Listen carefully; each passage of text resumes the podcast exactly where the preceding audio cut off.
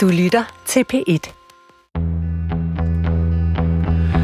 Penge fungerer ofte som en effektiv smørelse. Hvis noget er svært at få igennem, plejer klingende mønt at få musikken til at spille. Og man ikke også, det ender sådan med landbruget. I morgen præsenterer det såkaldte Svareudvalget en række modeller til en ny CO2-afgift til landbruget. Rapporten er blevet forsinket og skubbet flere gange. Men nu, nu, nu tegner et dramatisk kapitel til at ville åbne sig. Både følelser og økonomiske interesser er kørt hårdt op. Her på forkant står én ting klart. Landbruget kan forvente at blive kompenseret i rigt mål. Altså blive betalt for at omstille sig.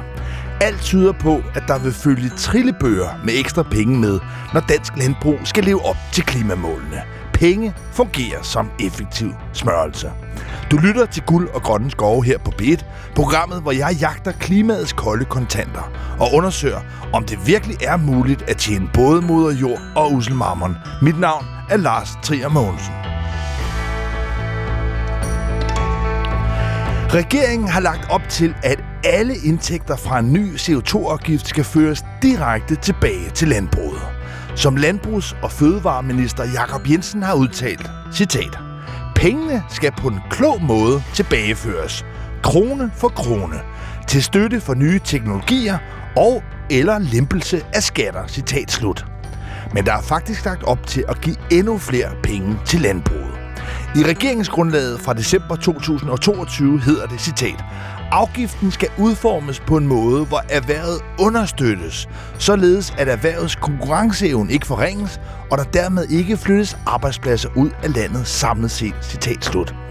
Konkret kan der altså blive tale om, at landbruget ud over tilbageførsel af indtægterne fra CO2-afgiften også skal have ekstra milliarder, blandt andet fra den såkaldte Grønne Fond.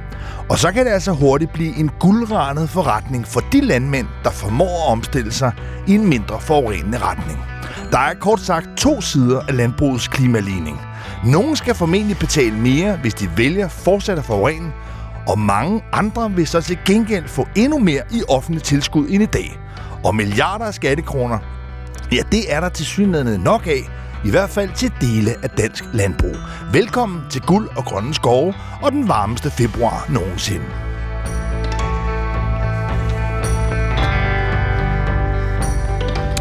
Jeg fik et chok i ordets egentlige betydning. En voldsom sindsbevægelse fremkaldt af en uventet, forfærdende eller oprivende begivenhed. Et chok. Et pengechok. Jeg læste pressemeddelelsen fra Fødevareminister Jakob Jensen, der konkluderer citat. Med det opdaterede skøn forventes de samlede udgifter at vil udgøre ca. 29,5 milliard kroner til erstatning og kompensation med videre til minkavlere og følgeerhverv, samt til myndighedsopgaver forbundet hermed. Citat slut. Wow, 29,5 milliard kroner. Det er et så svimlende, ufatteligt og ja, chokerende beløb, at det er meget svært at begribe. Det svarer for eksempel til det samlede forsvarsbudget her i Danmark, selv her efter den seneste oprustning og alle våbendonationerne til Ukraine, eller endnu mere end hvad det for eksempel har kostet at bygge Metro City-ringen i København. Lige så meget skal Danmarks ganske få 100 minkavlere altså have udbetalt i kompensation. Næsten 30 milliarder kroner. Jeg har ærligt talt svært ved at forstå, hvor mange penge det er, og proportionerne i, hvad vi skatteborgere egentlig får retur, og hvad pengene ellers kunne være brugt til. Tallene snurrer for øjnene af mig. Og her på kanten af en mulig ny pengestrøm til landbruget, vil jeg derfor gerne byde velkommen til dig, Mathilde Valter Clark, forfatter til Det Blinde Øje, som blandt andet har vundet weekendens litteraturpris 2023. Mathilde Walter Clark, velkommen her til Guld og Grønne Skove. Tak, fordi jeg måtte komme. 30 milliarder kroner. Fatter du, hvad det er for et beløb, hvad det er for en størrelse? Nej, det tror jeg jo faktisk ikke, der er nogen, der gør. Altså, det er jo sådan de der enorme tal. Altså, det er jo allerede, vi kommer lidt i problemer, så snart vi begynder at løbe tør for fingre, ikke? Eller, altså, når vi har talt til 100, så begynder det sådan at, at, at blegne lidt, ikke? Øh, i, i forestillingsevnen. Og 30 milliarder, det, det kan man ikke forstå. Jeg har tidligere hørt en, en klog menneske sige, at det vi i virkeligheden som menneske kan håndtere, begribe, ja. det er nogenlunde prisen på den bolig, vi bor i. Og der er så nogen, der bor i nogle meget dyre boliger, som måske kan forstå lidt større beløb, men det er i virkeligheden ned den størrelsesorden, vi ligesom kan forholde os til. Og når man så lægger mange flere nuller tre nuller, måske flere nuller på, ja, så bevæger man sig ud i en, en fantasiverden, sådan onkel øh, Joachim, eller øh, Joachim von ja. øh, verden. Ja. Men, men, men altså, 30 milliarder står vi over for nu samlet og skulle give i kompensation til, til minkavlerne. Altså, hvordan er vi ind der? Altså, øh, jeg synes jo, at, at øh, minkavlerne var godt hjulpet af, af medierne, kan man sige. Ikke? Fordi den historie, der blev fortalt dengang, hvor vi stod i den her meget alvorlige situation for landet, hvor vi havde jo en, en pandemi øh, kørende, og så havde vi den her smitte, der begyndte at rase igennem øh, minkfarmene, og hvor den øh, øh, øh virus begyndte at mutere og, og begyndte at kunne smitte, mellem dyr og mennesker. Og det betød jo, at det kunne gå i alle mulige retninger. Det er det, som biologerne kalder pandemisk potentiale. Ikke? At, øh, at det kunne gå i alle mulige nye retninger af den øh, pandemi, vi allerede stod midt i. Øh, og der frem for at begynde at fortælle den historie og fortælle om den, altså den risiko, der er forbundet med at have den type erhverv, som jo er en risiko, som øh, den her type erhvervsdrivende tager på egne vegne øh, og på dyrenes vegne, men jo så altså også på vores allesammens vegne, på fællesskabets vegne. Ikke? Det fælles anlæggende, som var i den historie, og som burde blive fortalt, hvordan de strukturer er mulige, at der kan blive taget så store risici øh, med myndighedernes hjælp, fuldstændig lovligt osv., ikke? Øh, blev, blev fortrængt. Øh, og hvor man jo dengang også var i en situation, hvor en lang række andre europæiske lande, som vi normalt sammenligner os med, allerede havde valgt at afvikle erhvervet, og havde sådan set, altså også i den udstrækning, det var nødvendigt, øh, givet kompensation, men i en langt, langt mindre størrelsesorden, end ja. det vi nu er endt med. Ja. 30 milliarder kroner. Ja, ja. I Holland gjorde man jo endda det, at man sagde, altså der var der jo allerede en udfasning sådan, øh, på tapetet, ikke? og den fremrykkede man jo bare og sagde, jamen den starter hermed nu. Altså, øh, og så tog man ellers bare slå dyr ned på alle, alle farme, ikke? Øh, i det omfang, de blev syge. Og det var jo en helt anden approach, man havde i Danmark, hvor det var, at det fik lov til at køre i alt for lang tid. Så det er igen en af de der ting, hvor der viser jo en sprække i systemet, simpelthen. Ikke? Mathilde øh, Valder Clark, du har skrevet bogen Det blinde øje, som har opnået stor udbredelse, og som også vandt øh, Weekendavisens litteraturpris sidste år. Hvad var det oprindeligt, der vagte din nysgerrighed, din undren i forhold til den måde, vi har diskuteret aflivningen af mink, og som altså nu fører frem til en efterregning på 30 milliarder kroner? Jamen det var jo, at man stillede skarpt på minkavleren, altså, øh, og gjorde det til, sådan, man brugte sådan nogle ord, som slet ikke svarede til den situation, vi stod i. Man brugte ordene ramt, og det var en tragedie og sådan noget. Og det er jo sådan nogle ord, der normalt bliver brugt om noget, hvor man, er, altså, hvor man ikke har taget et sats, og hvor der ikke er en risiko forbundet med det. Altså, og risikoen var jo lige præcis det her. Ikke? Så man gjorde det til sådan en fortælling, sådan en, hvor, hvor, hvor offeret i den her historie, så at sige, det var minkproducenten, øh, som ligesom var, altså vi, vi, de brugte også hele tiden ordet det der uforskyldt, ikke? Øh, frem for det der med, at det egentlig er et, en, en risiko, der bliver opretholdt gennem et samarbejde mellem myndigheder og, og producenter. Nu siger du, at det var medierne, sådan hører jeg i hvert fald, ja. der i høj grad svigtede altså vores øh, sådan kan man sige, forpligtelse til lidt afbalanceret og skildre, hvad det er, der sker. Altså, der var vel også nogle meget stærke økonomiske interesser forbundet med det her. Altså, minkavlerne har vel på mange måder også vundet debatten, vundet slaget i offentligheden om, hvem der ligesom var offer og, og skurke.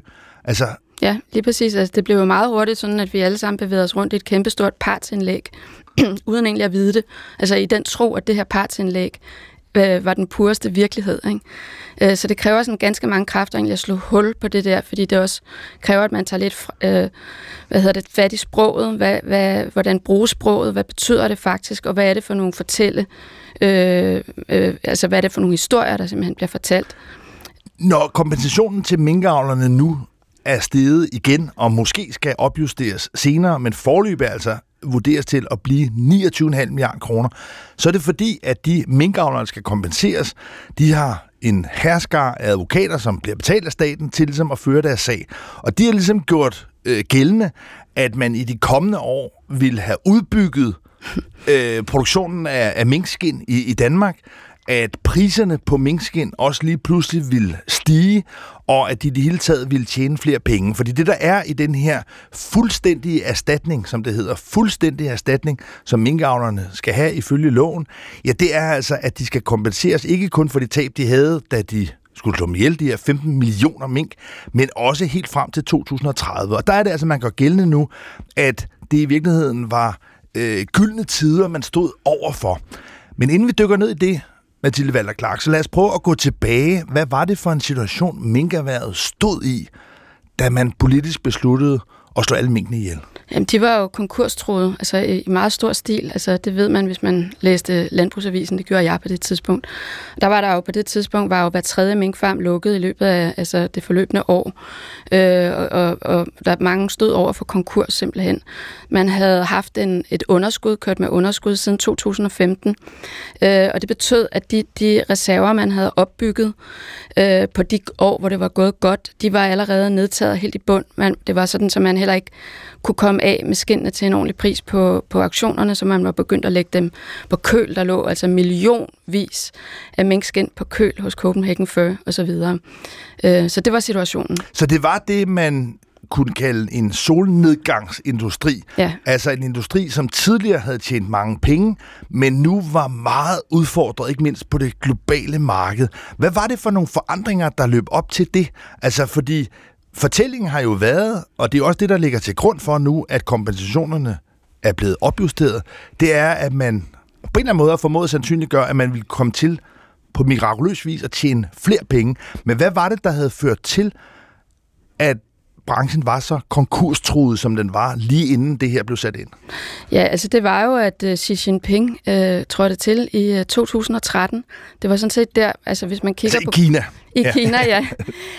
øh, og det var jo sådan hoved, hovedafsætningen. Øh, det var jo til Kina. Det var jo sådan noget, altså jeg tror 95 eller 98 procent af de skin, der blev solgt, blev solgt til Kina. Så det var jo markedet. Øh, og, det, og derfor betyder det jo enormt meget, hvad der sker på det kinesiske marked. Og det der jo så skete, lige præcis på det sted, hvor man kan se den der meget, meget øh, drastiske knæk på kurven, i, øh, når man går ind og kigger på, Dan, øh, på dansk, Danmarks statistik og ser på, på indtjeningen. Det skete der, hvor, hvor Xi Jinping øh, trådte til og holdt en meget øh, epokegørende tale, som hedder sådan øh, øh, fluer og tiger-talen, hvor han sagde, at nu skulle der slås ned på både fluer og tiger, og det er sådan noget, det forstår alle kineserne, hvad er. Som altså er korrupte embedsmænd, Lige og præcis. de små, det er fluerne, Fluerne. og de store, som man tidligere ikke havde ligesom, forsøgt ligesom, at, at, at, at stoppe eller gøre ind, indhug i forhold til, det var så tigerne. Ja, og det, det proklamerede han, og det der er jo også, altså der er jo andre, der har proklameret før ham, at nu vil man gøre noget ved korruptionen, og så løjer den der entusiasme sådan ret hurtigt af, at man går efter nogle små og sådan noget. Ikke? Men der kunne man se, at det var lige øh, fra starten, hvor det var meget tydeligt, at øh, han mente det. Øh, altså for eksempel var der jo en kæmpe, kæmpe sag, den største smuglersag, der nogensinde har været, og smugling og korruption hænger meget nøje sammen, fordi øh, altså smugling kræver korrupte embedsmænd, og omvendt, det, der skal smugles varer ind, som kan øh, bruges til, til, til, til hvad hedder det, korruptionsgaver osv. Og der var den simpelthen den største smuglersag nogensinde, det var i sommeren øh, 2013, øh, hvor en, øh, en af storkunderne, altså hovedkunderne fra Copenhagen Fur, blev, øh, hans øh, varelager blev pågrebet simpelthen af sådan en kæmpe politiaktion med sådan over 300 politibetjente, der slog ned på den her smuglerring, som han altså var en del af, og hvor tonsvis af, af skin blev beslaglagt. Der var for, jeg tror, der var sådan 7-8 milliarder kroner skin indkøbt hos Copenhagen Fur, øh, som der blev slået ned på. Og så samme efterår i 2013, der dukkede der kinesiske embedsmænd op ude på Copenhagen Fur og ville tage sammenligne bilag. Øh, det er jo sådan noget med, hvor meget har man betalt for det. Det var måske ikke det samme, som, som fremstod i Kina, hvad man havde betalt for det. Altså sandheden var, at man fik jo skinnene ind i Kina via at smule dem fra øh, øh, Hongkong. Men hvordan hænger hele det her opgør mod korruption, både den lille og den store korruption i Kina, så sammen med de danske minkavners økonomi? Jamen, det var, der var en direkte forbindelse, fordi det var, man brugte jo, altså man bruger alle, altså det er jo sådan alle slags luksusvarer, alle firmaer, der baserer sig på eksport af luksusvarer til Kina, har jo oplevet den her knæk på kurven, og som alle sådan investeringsbanker, folk, der ved noget om investering, de siger, at det kommer ikke til at ændre sig. Det er the new normal for luksusvarer til Kina. Øh, simpelthen øh, fordi øh, øh Xi Jinping virker ikke som om, han bliver træt i armen, og det virker heller ikke som om, at han øh, er på vej ud af vagten. Så den øh, virus, den epidemi, som mange lokaliserer, begyndte på vådmarkerne i Wuhan, ja. altså covid-19, som altså ramte verden i 2020, den har i virkeligheden en, en, en fætter, en økonomisk virus, som man vil, som begyndte også i Kina allerede i 2013, ja. og som altså allerede havde ramt den danske minkindustri. Ja, og måske skal man lige sætte et par tal på, bare for at forstå omfanget af den der korruptionskampagne. Øh, fordi i 2013, der var det sådan nogle af 70.000 embedsmænd, der blev retsforfulgt og dømt Øh, og i 2019 var det tal steget til over 600.000 embedsmænd, der blev retsforfulgt og dømt. Så det er ikke bare sådan, at man lige indimellem sådan napper en. Det er simpelthen, og det var på alle niveauer, helt op til altså den øh, stående, øh, hvad hedder den, den stående kommission, altså den, den øverste øh, øh, led i kommunisme, øh, hvad hedder det, partiet. Men, men Mathilde Valter Clark, altså nu står vi så i en situation, hvor man skal kompensere med næsten 30 milliarder kroner til en industri, som allerede i flere år inden det her skete, altså inden beslutningen blev truffet om at slå alle mink ihjel, var kørt helt i knæ, ikke mindst, som du beskriver det, som et resultat af en helt ændret og sådan politisk kultur i Kina, som var hovedmarkedet. Hvordan lykkedes det for minkindustrien at skabe en forestilling om, at de ikke var ved at gå konkurs. Fordi altså, grundlaget for hele det her er jo, at de i de kommende år ville skulle tjene mere og mere. Ja, altså der havde man jo den her historie om, at det var i cykluser, ikke? Øh, så, så efter syv øh, magre år, så kommer syv fede år, ikke? Øh, det var den ene approach til det, det var at sige, jamen sådan det er altid gået op og ned, så det vil det blive ved med at gøre. Ikke? Øh, og den anden var, at, at det her ned, øh, hvad hedder det, nedgang i salget til Kina, det handlede om, at der havde været mange milde vintre, så man snakkede simpelthen om vejret, og det var sådan vejrudsigten, at man regnede med, at der ville komme nogle flere kolde vintre nu i Kina. Så efterspørgselen efter... Øh, ja, klart. Altså, så skulle de alle sammen gå med pels. Ja, jo, ikke? ja. ja. Men, men, men altså, det er jo så en fortælling, som i hvert fald nu har fået øh, fodfæste, ja. forstået på den måde, at det, der ligger til grund for de her stigende kompensationer, det er jo, at man sådan set har accepteret fortællingen om, at der i de kommende år vil være et stort opsving også i priserne på skin. Hvad er det, der gør, at du tydeligvis ikke køber den her fortælling om de magre og de fede år og de her cykler? Ja, men det er jo det, jeg lige har fortalt jo, at, at der er den her korruptionskampagne, som ikke løjer af. Tværtimod, så bliver den større og større for hvert år, der går. Den er helt utroligt populær. Altså, det er jo sådan en, nærmest en tv-serie, folk sidder og følger med på tv, når det er, at uh, de her korruptions... Uh, hvad hedder det, kommission men, går ind Men til Clark, det her er jo ikke noget, som er ukendt for de folk, der er i branchen. Nej. Øh, det er jo noget, der bliver beskrevet også i nogle af de specialmedier, Landbrugsavisen og andre. Altså, derfor er det stadigvæk en gåde for mig, hvordan det er lykkedes at skabe det her alternative billede af, at det ligesom var en solopgangsindustri, altså at der ville tjene flere penge. Altså, hvordan, hvordan er det lykkedes? Jamen, det er jo fordi, man har dygtige sprogfolk, dygtige lobbyister, altså, som har i tale sat det her på en måde, og det, det har hvad hedder det, medierne så købt, altså sådan en til en, og gen og videreformidlet øh, den her mm, fortælling om, at det, det kører på den måde. Men altså, at, hvor, hvis vi, nu ved jeg ikke, om vi skal nødvendigvis finde skurke, det kan være, det der, der er noget problemet i den måde, man måske bedriver journalistik på, men jeg kan ikke lade være med alligevel at spørge dig, altså hvem har ligesom ansvaret for, at vi er kommet derhen, fordi 29,5 milliarder kroner i en kompensation. Jeg tror, de fleste ville vurdere, hvis man havde tilrettelagt det på en anden måde, hvis den her beslutning var blevet truffet med lovhjemmel oprindeligt, og det ligesom havde været begrundet og kan man sige, afstemt med de faktiske forhold i minkindustrien, mm. så ville det nok have været blevet et betydeligt mindre beløb. Så hvem har altså ansvaret for, at vi står med den her ekstra dummebøde? Jamen, der er jo en masse politikere, der står med det ansvar, at der tror jeg, der handlede det jo ikke på noget tidspunkt om, hvad skal man sige, altså realbilledet. Altså, der kom det jo så til at handle om den her, altså sådan oppustede, øh, de her mere fantasifulde idéer om, hvordan øh, øh, det så ud. Ikke? Altså, så så der, det er jo, der er vi inde i, i sprog og fortælling og, og historier igen. Nu står vi her på nippet til at få den såkaldte svarerapport i, i morgen kl. 11 om en CO2-afgift på landbruget, hvor der også er lagt op helt officielt til nye kompensationsordninger. Når du kigger på det aktuelle mediebillede, og også tænker tilbage på alt det, du ligesom har fået optravlet i forbindelse med, at du skrev Det blinde øje. Hvad er det så for et mønster, du nu ser? Øh, er der risiko eller sandsynlighed for en gentagelse? Ja, selvfølgelig, og jeg tror, vi skal være meget overvågne med, hvad for et sprog, der bliver brugt til at tale om de her ting.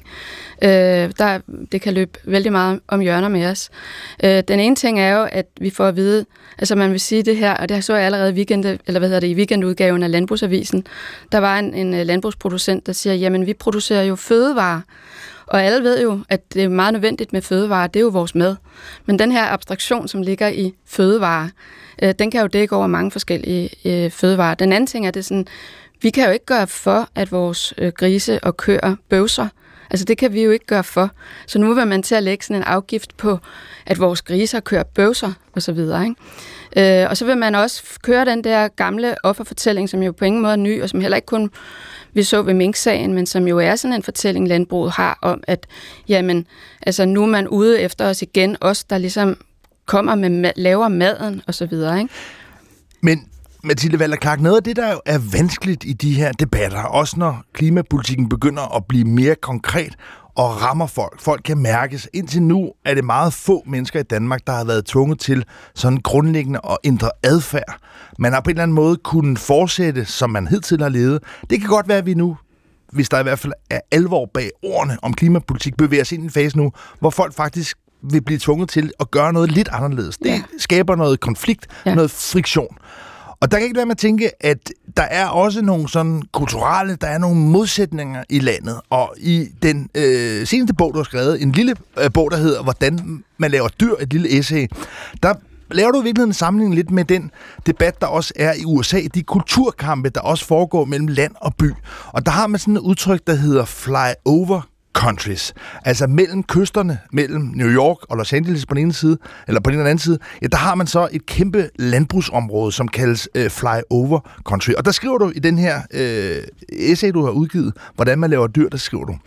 I sin grænseløst opdyrket helhed af Danmark flyover country.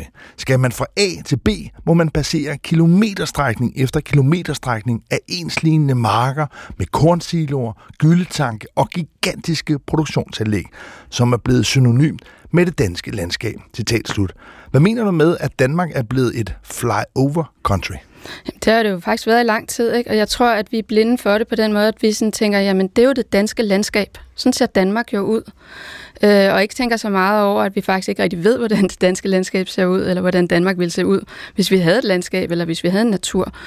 Øh, så det er bare blevet sådan en, en øh, det er jo noget, vi alle sammen er vokset op med, det har altid været der, og så videre. Ikke? Men når jeg spørger til det, så er det også fordi, at det her begreb fly over country, er jo ret oplagt blevet tolket nedladende, mm. som sådan en lidt hoven beskrivelse af nogle mennesker, som for de folk, der bor i USA, ude på kysterne, skulle have en mindre værdi. Og, og jeg kan ikke være med i hvert fald at opleve, at der i mange af de her debatter er folk, der giver udtryk for, at der også er nogle hierarkier, der er nogle sociale øh, lag, hvor der er folk i byerne, som er villige til at gå hurtigere, også yngre, veluddannede, som er villige til at gå hurtigere med, med, med, med en grøn omstilling, end der er andre steder. Og risikerer man ikke at fremprovokere nogle kulturkampe, som i virkeligheden ikke handler så meget om klima, men som mere handler om identitet og selvrespekt. Jo, altså, og det tror jeg også måske, der spilles meget på fra landbrugets side. De har den her Altså sådan hele tiden, når man læser Landbrugsavisen, snakker om by og land og så videre, ikke? Øh, uagtet at der faktisk ikke er så forfærdelig stor forskel på by og land. Der er jo sådan, altså jeg mener, de, de fleste landbrugsproducenter kan lave deres arbejde også i en kontorstol, ligesom man kan inde i byen. Øh, egentlig for nedrullet patienter, så trykke på en computer og så videre, så kører det her egentlig bare meget automatisk.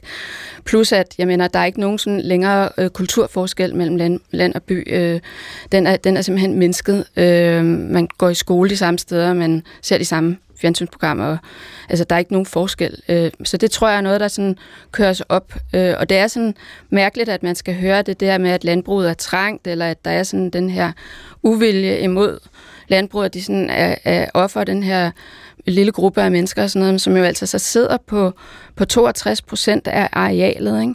Så det er en, en mærkelig idé at forestille sig det der med, at man skal snakke om nogle andre som værende eliten, der bestemmer, øh, når nu man, man faktisk har, har råderet over 62 procent af landets areal. Noget af det, der ofte fylder meget i de her kulturkampe, som altså nu også vrides ind i klimadebatten, ja, det er spørgsmålet om national tilhørsforhold og, og Danmark. Og, og noget af det, du også beskriver her i, i dit øh, nyere essay, hvordan man laver dyr, det er begrebet klimanationalisme. Ja.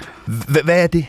Jamen, det er jo noget, der er blevet brugt. Jeg synes jo faktisk, det er en genistreg, den måde, det, det begreb bliver brugt på, fordi det, man siger sådan, jamen, hvis det er, at man vil... Altså, det er jo, det er jo hægtet sammen med det der lækagebegreb, ikke? Det er, hvor man laver det til sådan et øh, etisk øh, imperativ, at vi bliver ved med at producere grise her i landet, fordi vi producerer dem jo meget bedre, end man gør andre steder. Og hvis ikke vi bliver ved med det, så vil de begynde at gøre det andre steder. Og hvis man kommer og prøver at argumentere, som jo i virkeligheden er et nationalistisk argument, hvor man siger, at vi vil fastholde produktionen her i Danmark, fordi vi er bedre. Og hvis man så kommer og, og yder en kritik mod det argument, så bliver man så kaldt en klimanationalist.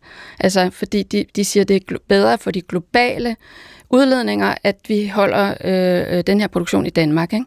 Så det er jo simpelthen, at man vender tingene 100% på hovedet og gør det ligesom til sådan vores øh, store etiske anlæggende at, øh, at have øh, 32 millioner svin. Så det er sådan et nyt eventyrland, hvor der både er helte og skurke, og hvor der er altså nogle magiske ord, som har nogle særlige effekter.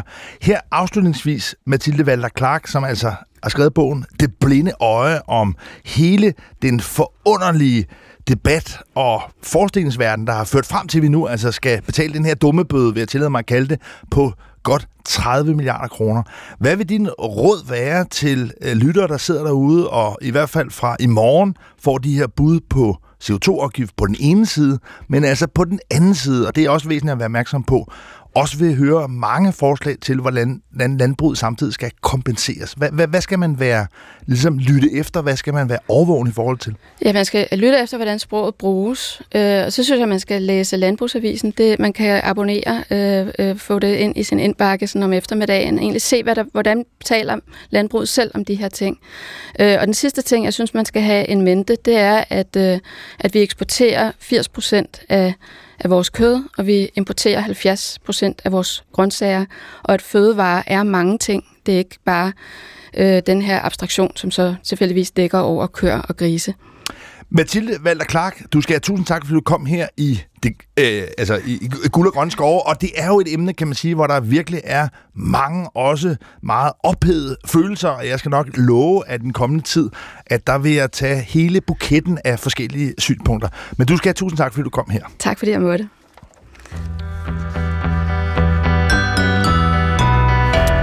Og nu vil jeg lige tage en lille stak gode og byggelige nyheder. Her forleden udkom et nyt studie i det videnskabelige tidsskrift Nature, hvor forskere fra blandt andet Københavns Universitet og Bonn Universitet har undersøgt de globale klimahandlinger.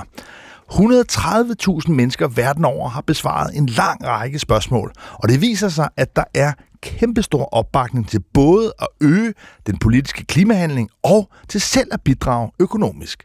På global plan siger lige knap 7 ud af 10, altså 70 procent, at de er villige til at bidrage med 1 procent af deres egen indkomst til at bekæmpe klimaforandringer. Mange begge små kan altså bekendt samle sig til ganske betydelige vandstrømme. Men lad os nu vende blikket også, og der bliver det måske knap så opbyggeligt, eller hvad, mod nogle af de helt store pengefloder, nemlig hos klodens mest betydningsfulde kapitalforvaltere. Her er der måske lidt nedslående nyt. Forleden valgte to af verdens to største kapitalforvaltere at trække sig ud af investornetværket Climate Action 100 Plus. Et samarbejde, som stræber efter at få flere virksomheder til at sætte alvor bag ordene om grøn omstilling. Både JP Morgan Asset Management og State Street Global Advisors har valgt at træde ud af Climate Action 100 Plus, og samtidig har den gigantiske pengetank BlackRock også valgt at neddrosse involveringen i initiativet.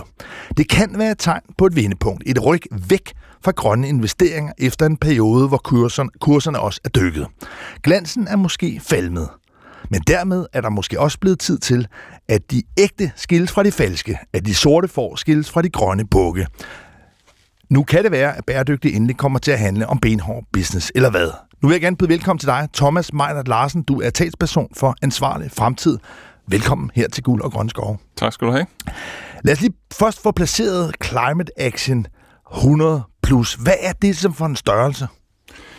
Det er et kæmpestort netværk af store institutionelle investorer. Øh, de er i dag cirka 700 investorer. Netværket blev stiftet tilbage i 2017, øhm, og med det fælles formål at øh, være med til at drive den grønne omstilling.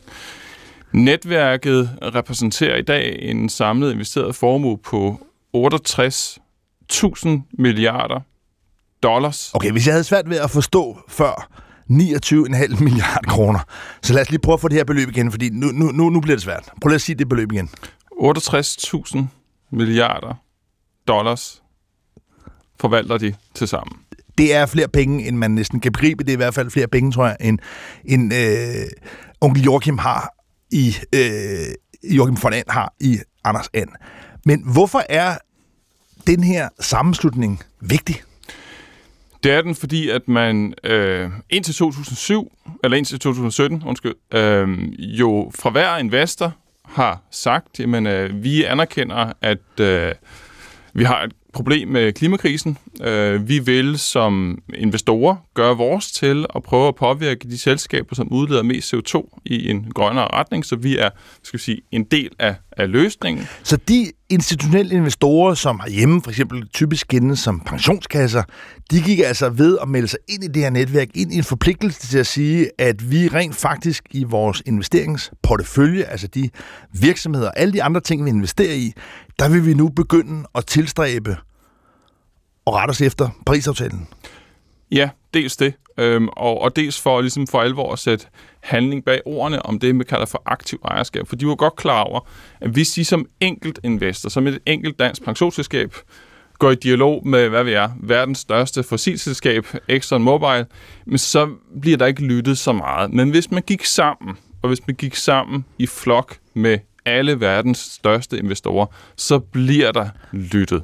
Strømpilen i de senere år har været, at institutionelle investorer, altså de her gigantiske kapitalforvaltere, er gået i retning af at forpligte sig til grønne investeringer. Og antallet af medlemmer er steget. Det startede Climate Action 100, som man kan høre, plus, og nu er det så op på 700. Hvad tænker du sådan helt grundlæggende om, at der nu begynder at være nogle af de store spillere, for eksempel JP Morgan Asset Management, der trækker sig ud? Jamen, de begrunder jo selv deres udtrækken med, at ambitionerne i det her netværk er blevet for høje. Og det er fordi, at man har haft en periode på fem år fra 2017 til 2022-2023, hvor man ligesom har kørt projektet og prøvet at se, hvor meget kunne man drive. Og man har anerkendt eller erkendt, at man simpelthen ikke har kunne presse de her selskaber nok. Så nu har man sagt til investorerne, altså dem, der er medlem i netværket, nu bliver vi simpelthen nødt til at up the game, vi bliver nødt til at lægge mere pres på. Og det har måske været lige en tand for meget i forhold til, hvor de her store amerikanske kapitalforvaltere har kunne se sig selv være en del af det. Lad mig lige prøve at forstå, hvad det er for en mekanisme her. Altså, vi har en masse store kapitalforvaltere, som har sluttet sig sammen i det her netværk. De bliver altså enige om, at de virksomheder, de investerer i, der skal de tvinge de virksomheder til ligesom at gøre mere alvor, altså rykke hurtigere i en omstilling, hvor man mindsker CO2-aftrykket og bevæger sig i retning af en mindre klimabelastende produktion og øh, forretningsmodel. Og der er det altså, at de her, blandt andet JP Morgan Asset Management, siger, at nu er kravene blevet for høje. Man skal i virkeligheden ind og sætte for ubehagelige tommelskruer på direktionen i nogle store virksomheder? Ja, øh, det er i hvert fald det, de siger. Og, og det, der måske er den virkelige årsag, det er jo, at der er en lang række højrefløjspolitikere øh, i USA, som har startet det, de kalder for en anti-ESG-bevægelse, og har begyndt at true kapitalforvaltere, øh, dels med retssager, men jo også øh, at fratage dem muligheden for at lave bank- eller kapitalvirksomhed for, for nogle af staterne i USA, særligt øh, Texas for eksempel. Altså lidt parallelt med, at vi også har set nogle ophedede diskussioner om LGBT-rettigheder og nogle af de virksomheder, der har profileret sig skarpest på det. Øh, Christian Hansen eksempelvis som en dansk virksomhed, som nu er fusioneret med, med Novozymes, men som jo også trak sig tilbage i forhold til LGBT og øh, seksuelle rettigheder. Men det er i virkeligheden ja, lidt den samme form for kulturkamp, som også nu føres i forhold til de virksomheder, der forpligter sig til at leve op til klimamålsætninger. Det er nogle af de samme kræfter, der er i spil. Øh, det her, det er ganske givet støttet. Måske ikke et øh, åbenlyse, men så i hvert fald øh, indirekte af fossile kraft, altså fossile selskaber i USA, som synes, at det går lidt for stærkt for dem til ligesom at være med. De vil gerne forhale den grønne omstilling, så hvis de kan presse amerikanske kapitalforvaltere til at øh, ikke være alt for ambitiøse, så, så vil de forsøge at gøre det. Thomas Meinert Larsen, du er talsperson for ansvarlig fremtid, og det er vel rigtigt at sige, at I har sådan set den stik modsatte øh, dagsorden. Prøv lige at fortælle, hvad det er, ansvarlig fremtid øh, arbejder for. Jamen, vi arbejder blandt andet for, at de danske pensionsselskaber skal holde op med at investere i selskaber, der modarbejder den grønne omstilling. Øh, særligt fossile selskaber, øh, som har en, en lang tradition for at modarbejde den grønne omstilling. Øh, så så det, det her er desværre for os skal sige, et lidt et wake-up call til at sige, okay, skal vi også begynde at kigge på, hvilke kapitalforvaltere, som de danske pensionsselskaber benytter sig af, fordi de er måske indirekte lidt i lommen med den fossilsektor, som vi, som vi er ret kritiske overfor. Lad os lige prøve at få det her opdelt. Altså, vi har pensionskasserne, som vi kender. De fleste mennesker har jo nok øh, en pensionskasse, som de har deres opsparing i. Og der siger du så, at de pensionskasser her i Danmark, de køber i virkeligheden finansielle produkter hos nogle andre kapitalforvaltere rundt i verden. Og det kunne for eksempel have været altså øh, JP Morgan Asset Management. Så prøv lige at forklare, hvordan forbindelsen er mellem en helt almindelig dansk pensionsopsparer og så de her kapitalforvaltere.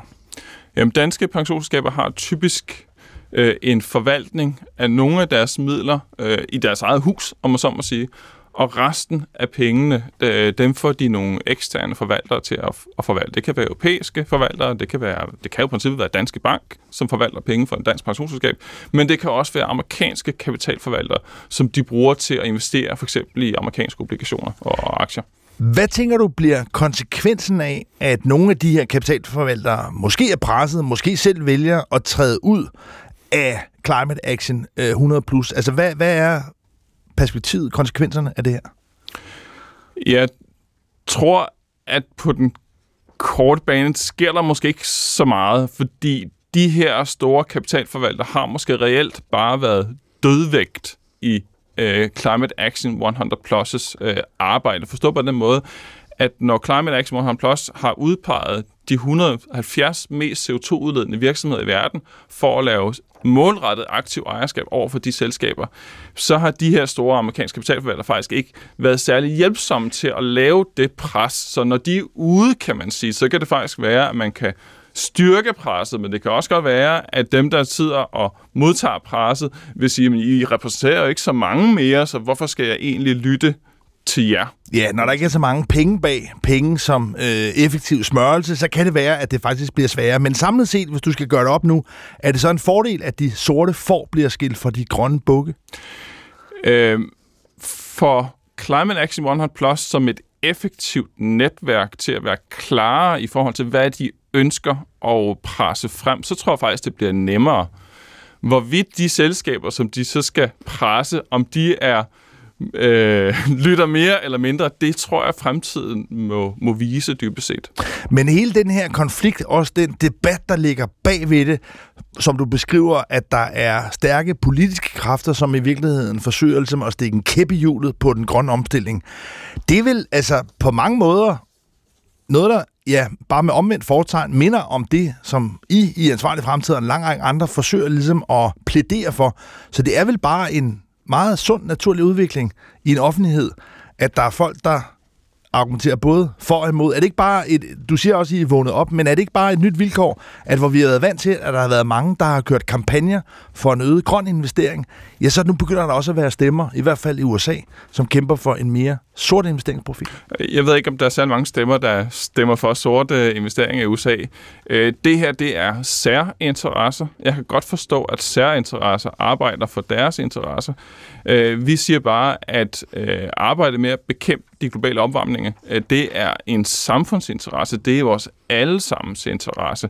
Øh, så vi både forventer og håber, at det den interesse, der også i sidste ende vinder kapløbet. Thomas Meinert Larsen, talsperson for Ansvarlig Fremtid. Det er i hvert fald interessant og opsigtsvækkende, at der er de her brud nu også i de store institutionelle investorers præferencer, deres villighed til ligesom, at forpligte sig til grønne investeringer. Lad os se, om det fører til et stærk, forstærket pres på virksomhederne, eller det måske er et tegn på, at den grønne bølge er falmet lidt. Men du skal i hvert fald have tak, fordi du kom her i Guld og Grøn Skov. Selv tak.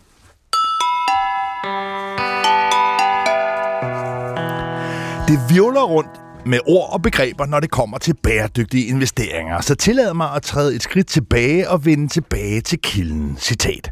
En bæredygtig udvikling er en udvikling, som opfylder de nuværende behov, uden at bringe fremtidige generationers muligheder for at opfylde deres behov i fare. Citat slut. Sådan stod der i Brundtland-rapporten tilbage fra 1987, og det er altså efterhånden nogle år siden. Alligevel er der rigtig mange, ikke mindst virksomheder og investorer, der er svært ved helt at få fat om begrebet. Og ydermere, ja, så er der faktisk tre dimensioner af bæredygtighed i dag. Der er både det miljømæssige, der er det økonomiske, og der er det sociale. Tre søjler, tre felter, sfære, der bliver filtret sammen. Og nu vil jeg gerne byde velkommen til min næste gæst. Lad os prøve at oplyse på et højere niveau.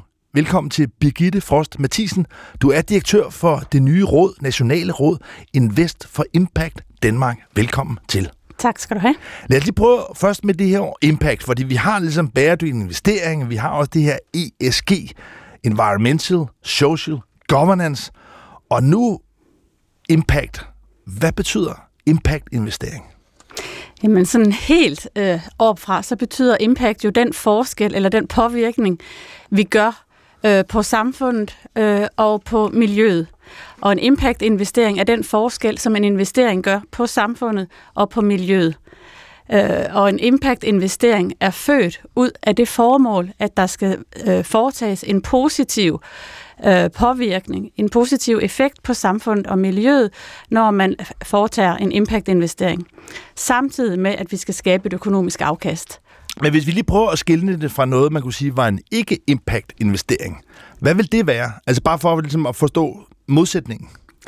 En øh, ikke-impact-investering vil være, når man ikke kunne opgøre den positive forskel på samfund og miljø, som investeringen øh, påvirker eller har effekt på. Hvorfor har vi brug for et nyt nationalt råd for impact-investeringer? Det har vi, fordi vi står på en øh, brændende platform, hvor hvis vi øh, fortsætter i det tempo, som øh, vi har lige nu, så ender vi et sted, som er meget sværere at, at foretage nogle bæredygtige valg ud fra. Så det vi gerne vil øh, foretage os i øh, Invest for Impact Danmark er at samle hele økosystemet, så vi ikke sidder i hver vores vertikal og forsøger at løse de problemer, som er os selv eller vores sektor mest vedkommende.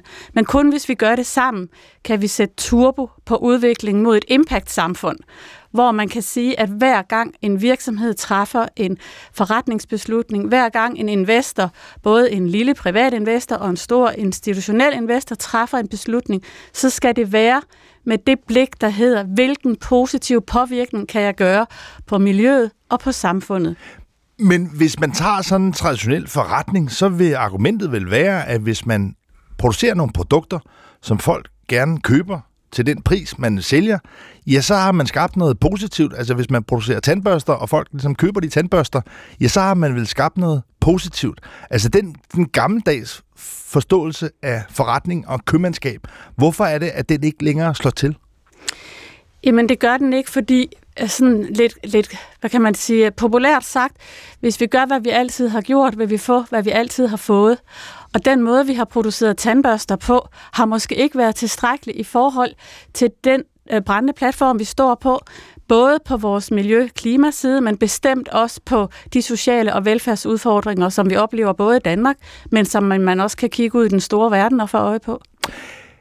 I har et formål om, at citat, Danmark skal udvikle sig til en impact økonomi. Citat slut. Hvad, hvad vil det sige, en impact-økonomi? Du har også brugt ordet impact-samfund. Ja, jamen en impact-økonomi er, når alle beslutninger fra virksomhederne og fra investorer, inden de tages, så forholder man sig til, hvilket positivt aftryk, positiv effekt investeringen eller forretningsbeslutningen har på samfund og øh, øh, klima.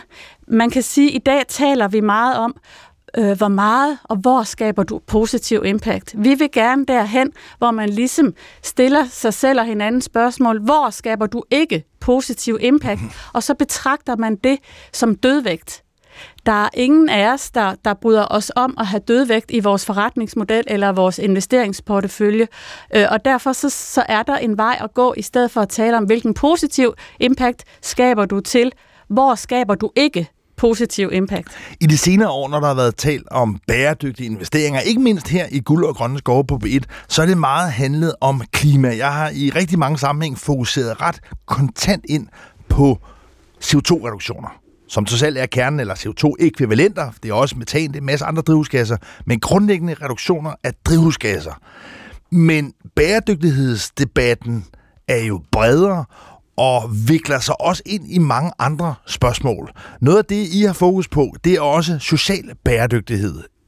Jeres råd er oprettet af den Sociale Kapitalfond sammen med Trykfonden, Sparekassen Sjælland Fyn, Landsbyggefonden og Dansk Industri. Prøv lige at beskrive, hvad det er for en tilføjelse, der ligger i også at tale om investeringer, der altså skaber en effekt, en impact på det sociale område. Øh, investeringer, som skaber en social effekt, øh, er blandt andet, jeg kan give dig to konkrete eksempler, som øh, nok er de første i Danmark af sin art. Den ene øh, er øh, den sociale kapitalfond Invest, der har etableret en øh, kommersiel kapitalfond, men med øh, et dobbelt afkastkrav, hvor de investerer i små og mellemstore virksomheder, som skal skabe en positiv, et positivt socialt afkast. Og hvad vil det sige, et socialt afkast? Det betyder, at øh, samfundet sparer nogle penge, øh, og i det her tilfælde, øh, nu er fonden ikke endelig lukket endnu, men den er færdig investeret, og lige nu ser det ud som om resultaterne lander på omkring et øh, porteføljeafkast på 43 procent, og den, øh, hvad skal man sige, den samfundsøkonomiske øh, effekt øh, på offentlige øh, finanser er øh, pt. 43 millioner. Altså i det felt, som også omtales som socialøkonomiske virksomheder, men altså hvor man eksempelvis får ansat folk, der ellers vil være på sociale overførsler, og hvor man finder så en økonomi, ja, som i virkeligheden aflaster samfundet. Det er den ene øh, kolonne, ja. og den anden er, at man faktisk gør det på en måde, hvor man formår at lave en sund forretning. Ja, Lige præcis, fordi det er meget vigtigt, at når man taler om sociale impact-investeringer, at man anerkender, at der er to former for impact. Der er det økonomiske impact, som skal være markedskonformt. Du skal som investor have et lige så stort afkast af din investering, som hvis den ikke var en social impact-investering. Så de to ting skal balanceres. Noget, jeg synes, der er fascinerende, det er, at du har beskrevet, at investeringer i social afkast i virkeligheden halter lidt efter, mm. hvad der er sket på det grønne område. Og i mange år har blandt andet jo også de store institutionelle kapitalforvaltere investeret i netop i klimaet, i grøn omstilling. Hvad er det, at I også lærer, eller hvad er det for nogle lærepenge, der i virkeligheden er fra grønne investeringer, også over i sociale investeringer? For det første tror jeg altid, det er lidt nemmere at være nummer to, og det er vi så, fordi den øh, grønne øh, investeringsbølge er øh, 7 til 9, 10 år foran, der hvor vi står nu. Øh, så jeg tror, vi får en meget mere forceret og stejl udvikling, og heldigvis for det. Og det gør vi, fordi vi kan kigge på det, som de grønne investeringer har været igennem, og finde ud af, hvor vigtigt det var, da vi fik en fælles måde at opgøre kapitalværdien af den impact, vi havde på miljøet gennem den type investeringer. Som du selv sagde tidligere, vi begyndte at tale om CO2-kvoter, og lige pludselig forstod vi, ah, okay, så det er det, den her investeringsform skaber. Den reducerer, eller den øh, gør godt for CO2-kvoterne. Det skal vi også gøre for de sociale investeringer. Vi skal vise helt skarpe business cases, som er meget let forståelige i forhold til, hvad er det for nogle samfundsøkonomiske benefits. Så det, man altså kan lære af grønne investeringer, det er at finde nogle kontante mål for effekten. Yes. Altså konkret CO2-reduktion. Og det er i virkeligheden det, i virkeligheden vil jeg inspirere i at overføre altså fra grønne investeringer over til sociale investeringer. Ja. Og prøve at finde de her kontante mål for effekten. Ja. Og hvordan gør man det? Det gør man ved at lave nogle rigtig gode øh, business cases, nogle gode investeringer, hvor de her øh, sociale mål står tydeligt frem. Det gør man ved at tiltrække en masse kapital, blandt andet også for vores store pensionsselskaber igen. Men kapitalen, det er selvfølgelig vigtigt, vi har dem til investeringerne, men lige så vigtigt er det, at den kapital kan få afløb.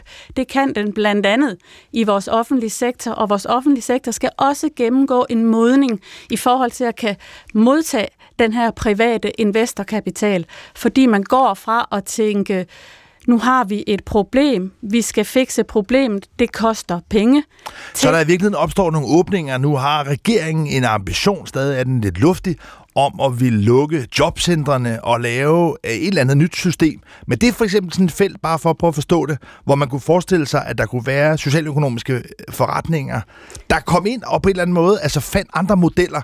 Og der siger du, at der skal den offentlige sektor i virkeligheden også altså gøre sig mere øh, åben og smidig for, at der er andre ja. spillere, der kan komme ind. Ja, det, det kunne være et eksempel. Et andet eksempel kan være en øh, social effektinvestering, som Kolding Kommune har lavet i samarbejde med Landsbyggefonden øh, og den sociale kapitalfond, hvor øh, formålet med den her investering er at få 70 ledige, meget udsatte, socialt udsatte borgere i beskæftigelse. Det vil sige, at de går fra at få overførselsindkomst nu og være dyre, tunge borgere med komplekse problemstillinger, til at de skal være i selvforsørgelse. Det vil sige, at kommunen og staten sparer øh, penge her øh, efter. Den risiko, det er, øh, og den langsigtede investering, det er at få de her borgere i beskæftigelse, den risiko tager den sociale kapitalfond effekt, den fond. Der er oplagt nogle positive ting, man kan lære af grønne investeringer. Netop det her med ligesom at have nogle kontante mål man kan vurdere effekten af. Der er også nogle måske sådan lidt mere mørkere sider, man kunne trække frem. Blandt andet det fænomen, man kalder greenwashing, at der altså har været masser af virksomheder og organisationer og også kapitalforvaltere, som ligesom har forsøgt at smykke sig lidt med nogle falske grønne fjer.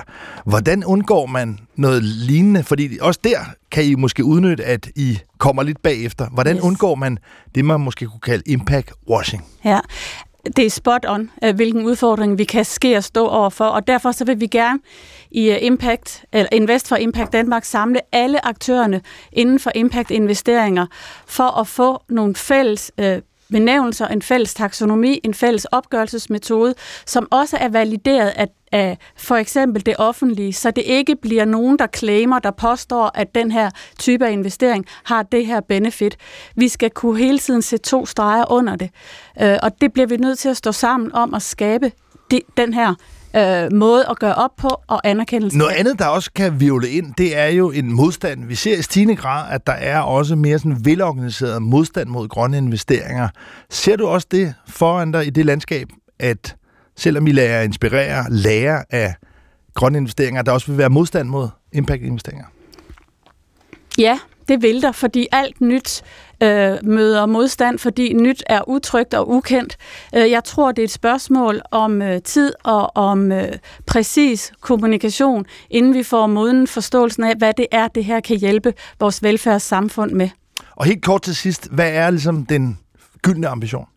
Den gyldne ambition er, at man kommer til at betragte sociale impact-investeringer på lige fod med grønne investeringer, anerkender, at de er væsentlige, og anerkender, at den grønne agenda ikke kan køre uden den sociale agenda. De er gensidigt afhængige. Birgitte Frost Mathisen, direktør for Invest for Impact Danmark. Tusind tak, fordi du kom her i Guld og Grønne Skov. Tak fordi jeg måtte. Du har lyttet til Guld og Grønne Skove her på P1. Jeg glæder mig til i morgen, hvor svareudvalget endelig lægger kortene på bordet, og det store forhandlingsslagsmål om en ny CO2-afgift på landbruget kan begynde. Modellerne kan blive vendepunktet. Men der er ingen grund til at lade forventningerne vokse ind i himlen. Jeg kan huske mange ekspertrapporter, der er blevet skrottet øjeblikkeligt, hvis indholdet var ubekvemt. Måske netop derfor har en uheldig alliance i dag været ude med en kontant opfordring i Berlinske. Danmarks Naturfredningsforening, Concito og blandt andet Kraka er ude med et opråb. Citat.